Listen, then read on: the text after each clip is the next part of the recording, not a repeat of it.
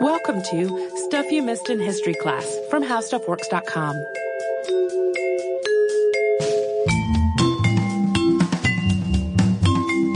Hello and welcome to the podcast. I'm Holly Fry. And I'm Tracy V. Wilson. Uh, so today we're going to talk about a topic that a lot of people have requested. The one that I have noted as the most recent requester is our listener, Amy. I'm a little worried, I'm going to confess, because, um, We've talked before on the show about pioneers who advance the medical field, specifically as it relates to infants. They're usually super uplifting and really great stories.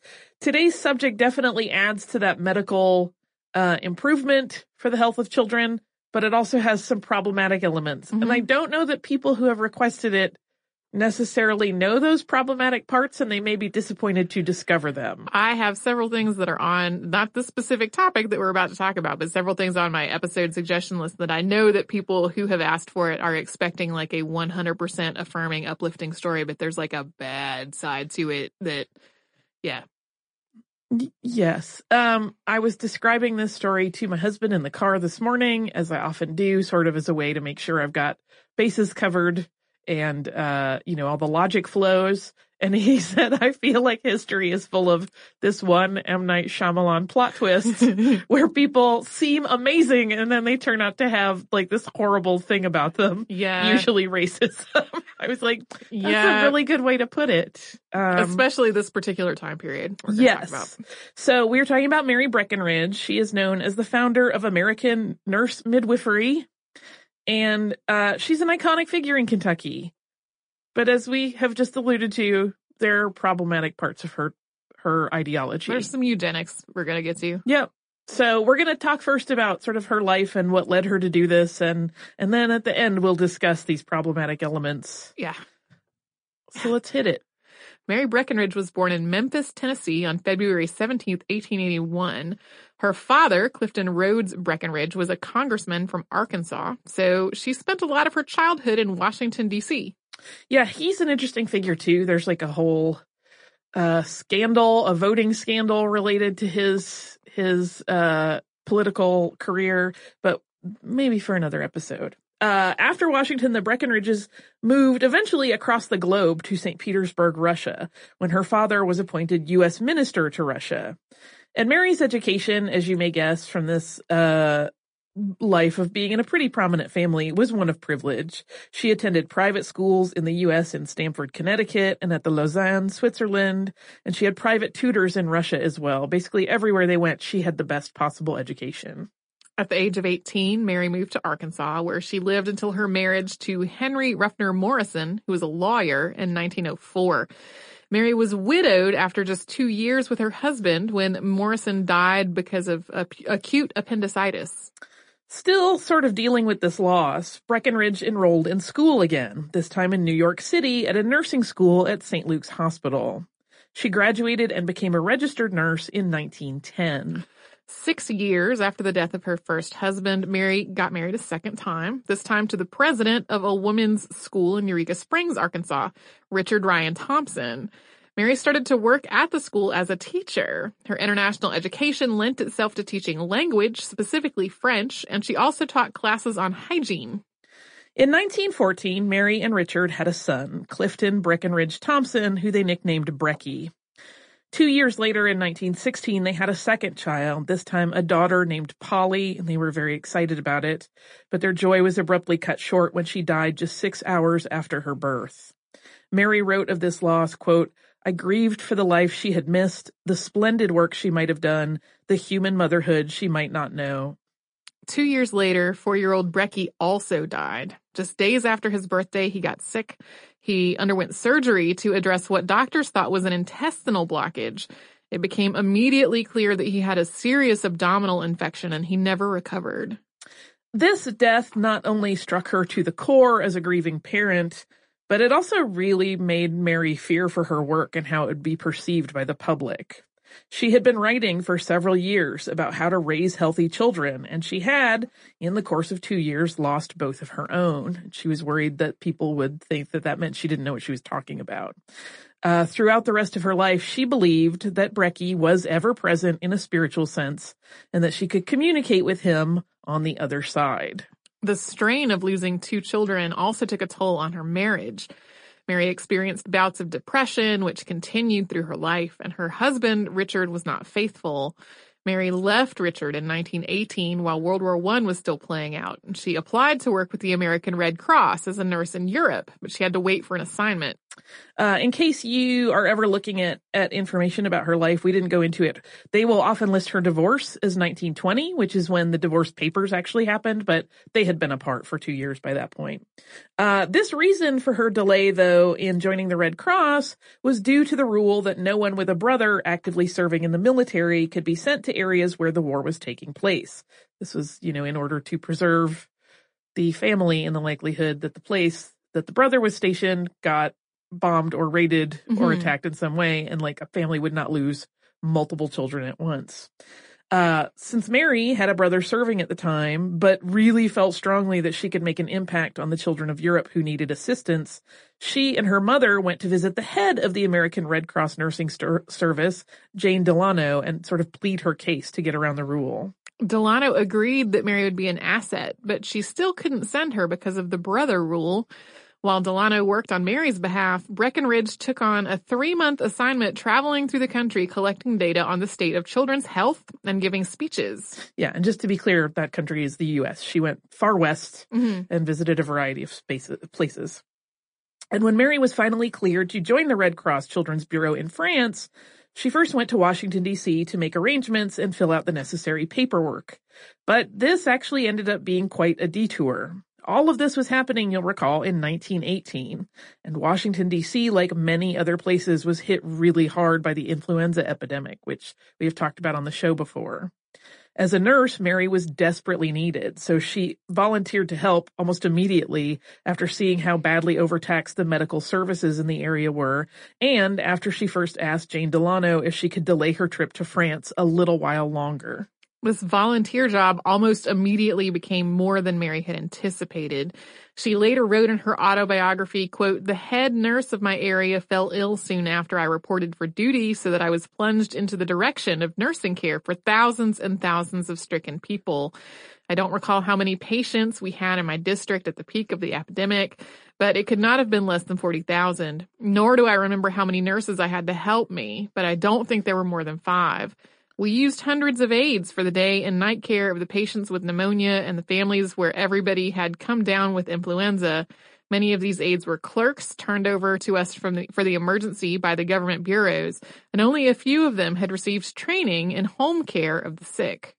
To compound matters, this situation was so chaotic as medical personnel and people who had sort of been requisitioned into being medical personnel uh, to keep up with the ever growing roster of patients that records were a little bit haphazard. She notes in her autobiography, like some of the reasons it, clerks tended to write things about the deceased that had more to do with like their area of knowledge than actually were really relevant to the illness. Like uh, one person worked uh, for the government, and they talked about how one of the deceased patients had been uh, sacking away sugar. Like she had been kind of hoarding sugar, and it was like this isn't relevant to her medical information at all. Why are you putting this? But it was just the mindset of his his or her. I don't know the gender. Uh, the previous job made them think of things in those terms. Bed bugs were also a really bad problem in the area that year, so nurses were fighting both influenza and infestation of their patients' homes. When the influenza epidemic had passed, Mary went back to preparing to join the Red Cross, but her passport and loyalty papers had a longer processing time than she'd anticipated. Unwilling to just wait, she filled the time with the Boston Instructive District Nursing Association, where she furthered her education. After an abbreviated version of the association, association's training courses, she worked in underprivileged neighborhoods and tenements in Boston. She later said of the experience, quote, I was to be grateful a thousand times over after I got to France of all that I learned in Boston. By the time she had her passport, it was after November 11th, 1918, and the war was over. But she still felt compelled to go, and so she made arrangements to be released from her obligation to the Red Cross, which was no longer sending medical personnel to France. And then she did travel to France to work with the American Committee for Devastated France. That was an organization founded by J.P. Morgan's daughter, Anne Morgan, and which Mary deeply loved, second only to the one that she would later found herself. We're going to talk about Mary's work in France, but first we will pause for a little sponsor break.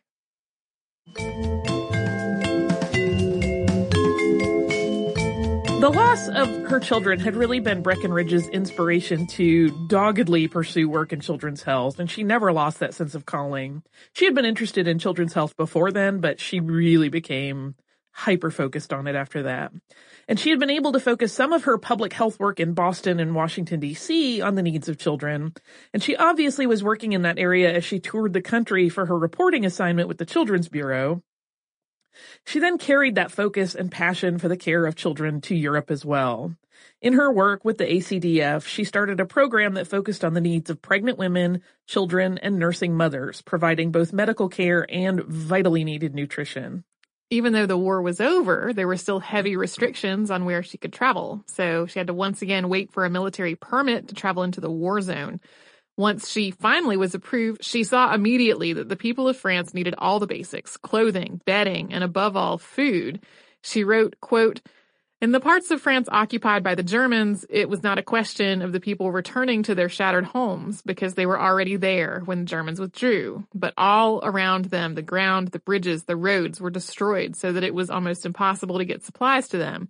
In some villages in the Nord, People had to be fed by airplane. With such widespread destruction, the problem of transport assumed gigantic proportions.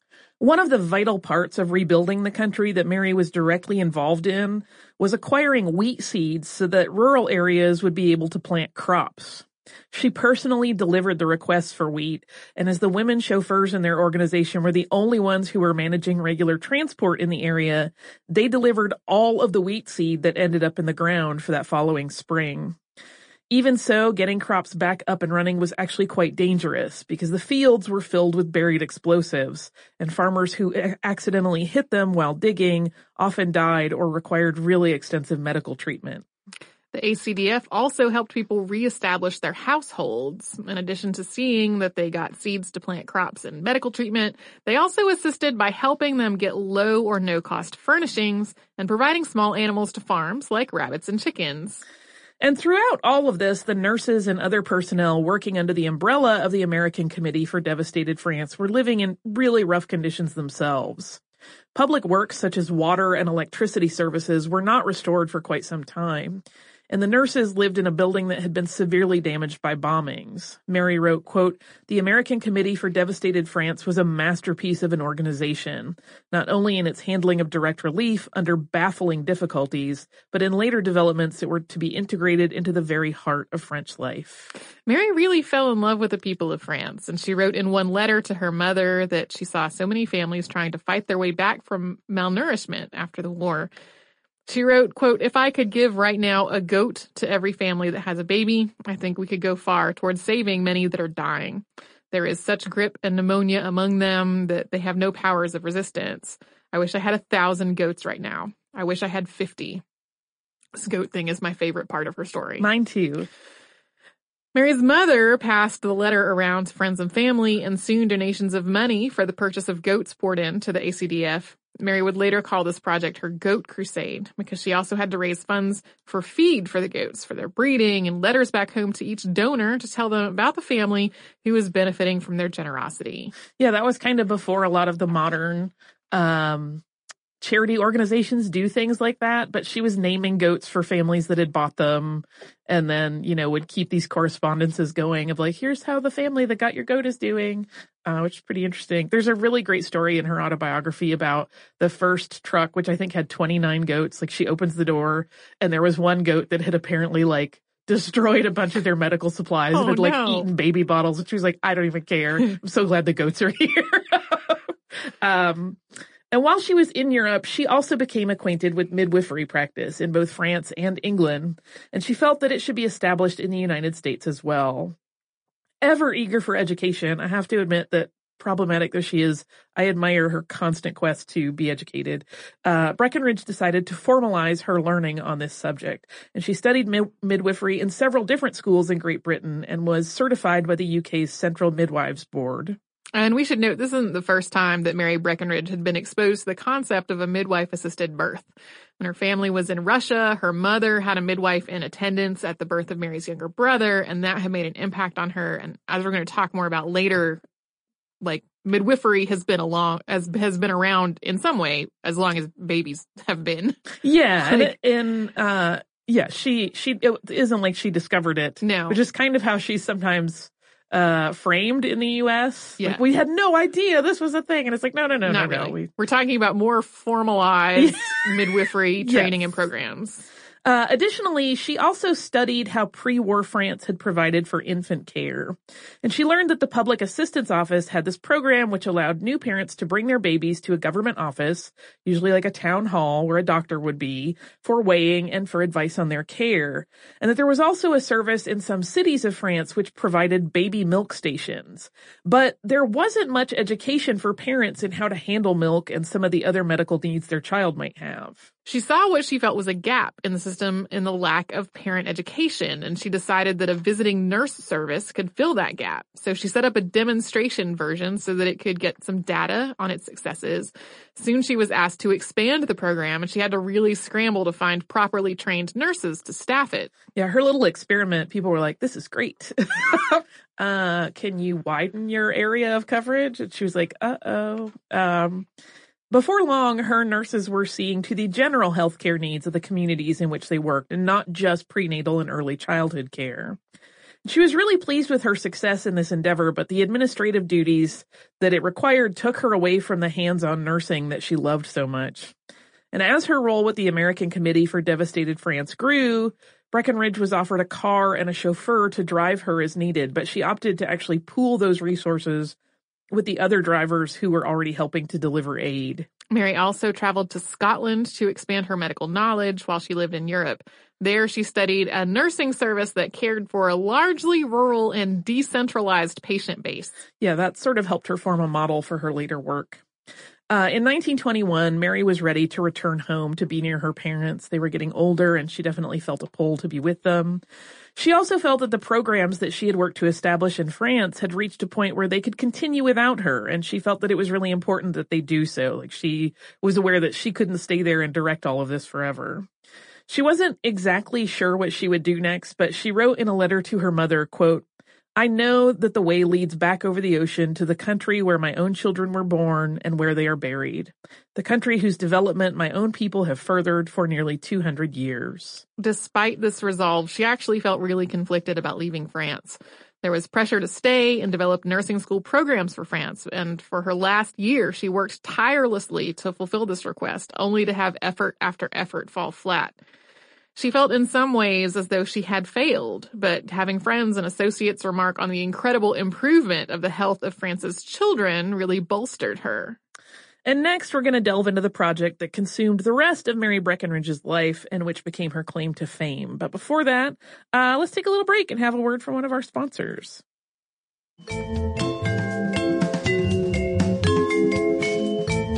Once Mary was back in the United States, she again opted for additional education and she took classes at Teachers College of Columbia University that focused on public health nursing. In 1925, Mary Breckinridge relocated to Leslie County, Kentucky to try to make her idea a reality.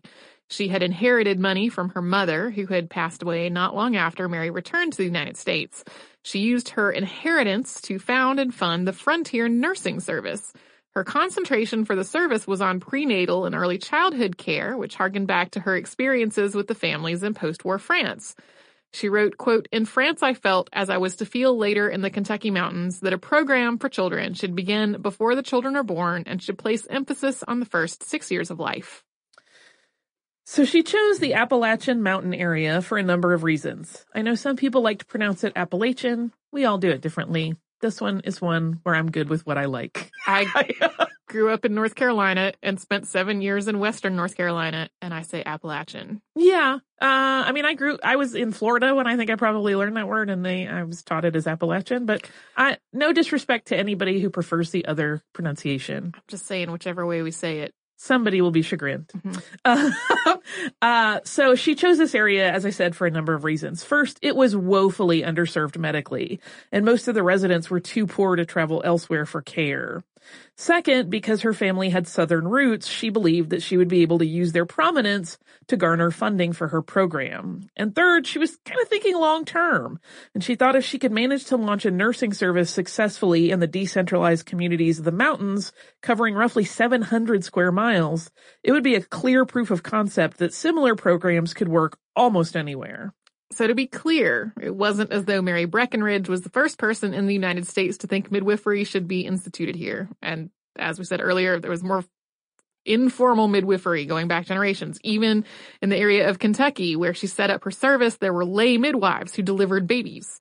Like that has been a thing pretty much always, but they didn't have actual medical training. Yeah, I think they're referred to in, uh, I'm not sure if it's her autobiography or another uh, paper that I was reading about her where they're called granny midwives. And it's basically like, you know, an older experienced woman who has been through childbirth herself and then kind of helps later Mhm. generations do the same thing. Well, and and when a birth goes smoothly, that's often fine.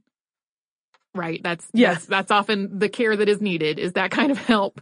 But when things don't go smoothly, that you, you want medical training. right. Uh, and it was, of course, really hard to get this service up and running. This was a mountain situation spread all over the place. Uh, but over time, Mary established a home visitation service so that patients could receive care without traveling themselves, as well as a number of district nursing centers and eventually a hospital. Mary's work had obvious results. After her service had been established and she had been providing education to nurse midwives in Kentucky, the region's neonatal and maternal death rates dropped. In 1928, the FNS opened Hyden Hospital, which had 12 beds.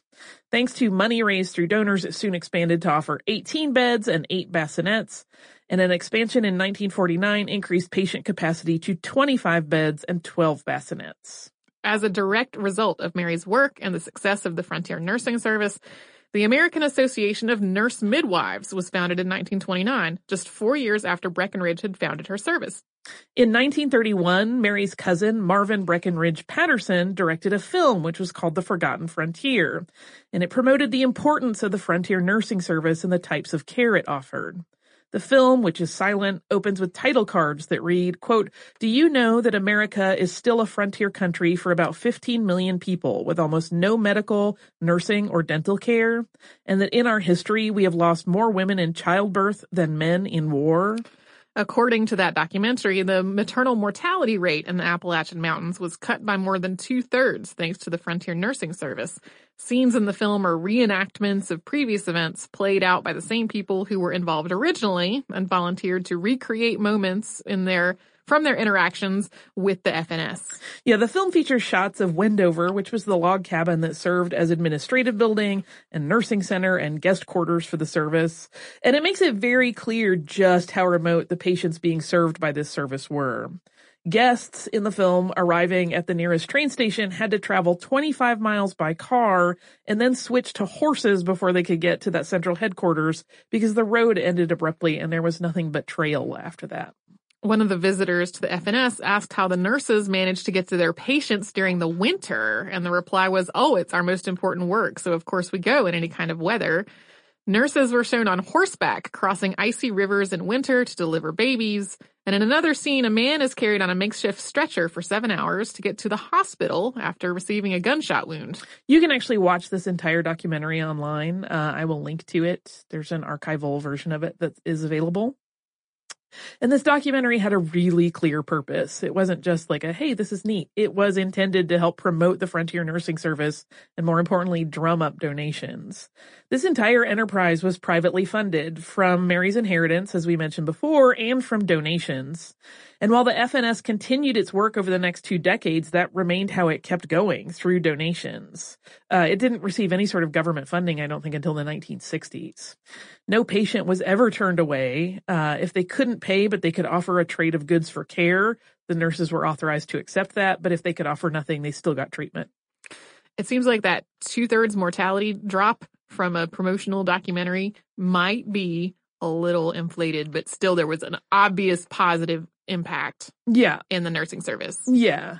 Uh, it's a little tricky. That's one of the things that it would be an easy number to fudge because a lot of the people in those remote areas were not necessarily uh, reporting um, yeah. things like births and mortalities regularly right. to the government. So we don't know how accurate, but I agree. It seems a little, Yeah. has a big number. Yeah, it is a big number, but like unquestionably having ma- access to basic medical care that wasn't there before would have made a big difference. World War II impacted the way in which the nurses for the FNS were trained. Before 1939, many of the nurses were sent to Great Britain to train as midwives, just as Mary herself had done. But the tensions in Europe surrounding the war made that unsustainable. And it was then that Breckinridge founded the Frontier Graduate School of Midwifery. This school continues today under the name Frontier Nursing University. Yeah. Obviously it has changed and evolved and modernized, but it is still the, the, the thing that has grown out of that core entity. In 1952, Mary published her autobiography, which was titled Wide Neighborhoods, the story of the frontier nursing service. Once again, this was, at least in part, a way to make money for the FNS. The proceeds from the sale of the book went right back into keeping the people of rural Kentucky cared for and educated about their health. Breckinridge died on May 16, 1965 in Hyden, Kentucky. She worked right up until the end. I mean, she literally, she had fallen off a horse at one point and had to wear a brace, but she still had to keep riding the horses to get to her patients. She was working basically until the day she died. Uh, which is all pretty inspirational.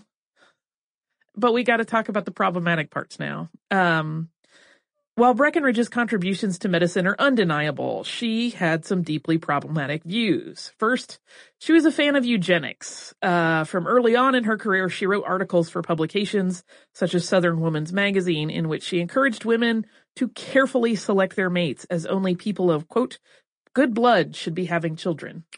Eugenics was by the 19 teens gaining popularity in the United States as a way to in, to eradicate disease and infirmity.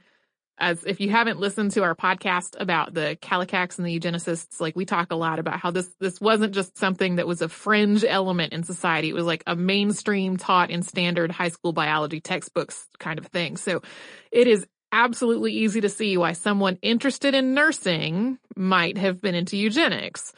But the way most eugenicists in the United States envisioned these improvements was specifically through keeping the bloodlines pure without integration of immigrants into families. Breckinridge believed that women in the U.S. were duty bound to have healthy babies to keep the country strong, and that to do so, those babies had to be white, ideally white blood from Anglo-Saxon roots. Yeah. She definitely had like a hierarchy of even people that would all be sort of umbrellaed under white of which ones were the best. Kind of went Anglo-Saxon, Nordic, and then kind of went down from there. Like she really very clearly had no problems comparing people and deciding which ones she thought were the good ones and which ones were lesser.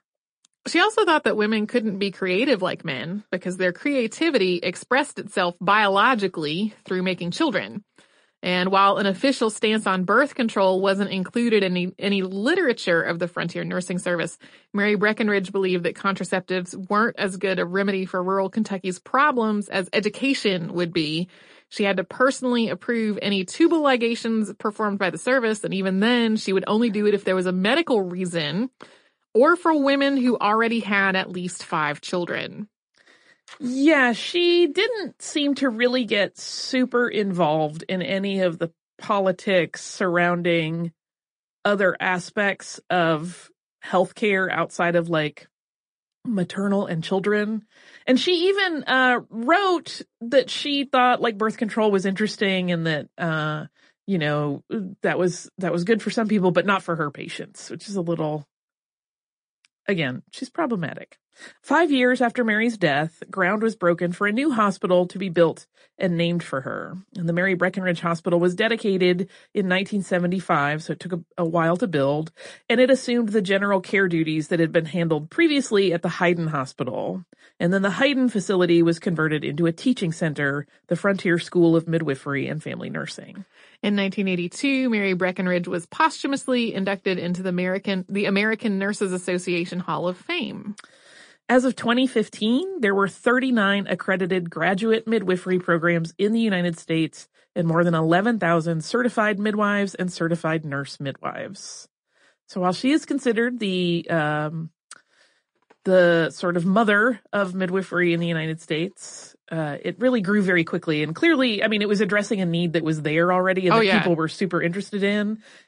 Really, more than midwifery, I feel like she should be maybe lauded as a person who introduced medic like formalized medical training Yeah. in general. Uh, but that's Mary Breckinridge. Do you have some listener mail for I us? do. I do, and it made me smile really big when I read it, so that's why you get it. Yay. It is from our listener, Debbie. Um, and Debbie writes, Dear Tracy and Holly, hi, my name is Debbie, and I love to listen to your podcast while grading mounds of math homework, assuming that the teenagers I teach actually turn in their homework. Thank you for your well researched and entertaining stories to help make grading not as monotonous. Your podcasts also feed my insati- insatiable thirst for knowledge. I find myself sharing what I learned from your podcast with colleagues, students, and my friends and family regularly. The question, how do you know so much, is asked of me by more people all the time, and I give you credit on, at minimum, a weekly basis. I was just listening to your podcast on Skellig Michael, and in it you talked about the beehives uh, in their natural form, paraboloids. Those are the beehive huts that were on Skellig Michael.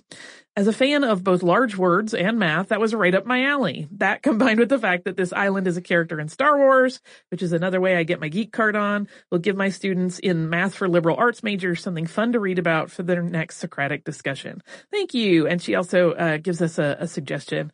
Uh, Debbie, thank you for being an educator and for, you know, finding new ways to connect Yeah. things to students and get them excited about math, which I know is sometimes a struggle. I was not always a great math student myself. Um, and yeah, I, I always love it when educators write us because it gives me a chance to thank them for the work they do, Yeah. which sadly is often thankless and is, to my mind, one of the most important jobs you could possibly have. If you would like to write to us, you can do so at historypodcast at howstuffworks.com. You can also find us across the spectrum of social media as Missed in History. That includes Facebook, Pinterest, Instagram, Twitter, etc. Uh, you can also visit us at missedinhistory.com, where we have an archive of every episode of the show that has ever existed long before Tracy and I were involved. And for the ones that have happened since Tracy and I were involved, you'll also find show notes and the occasional additional blog posts. So come and visit us at missedinhistory.com.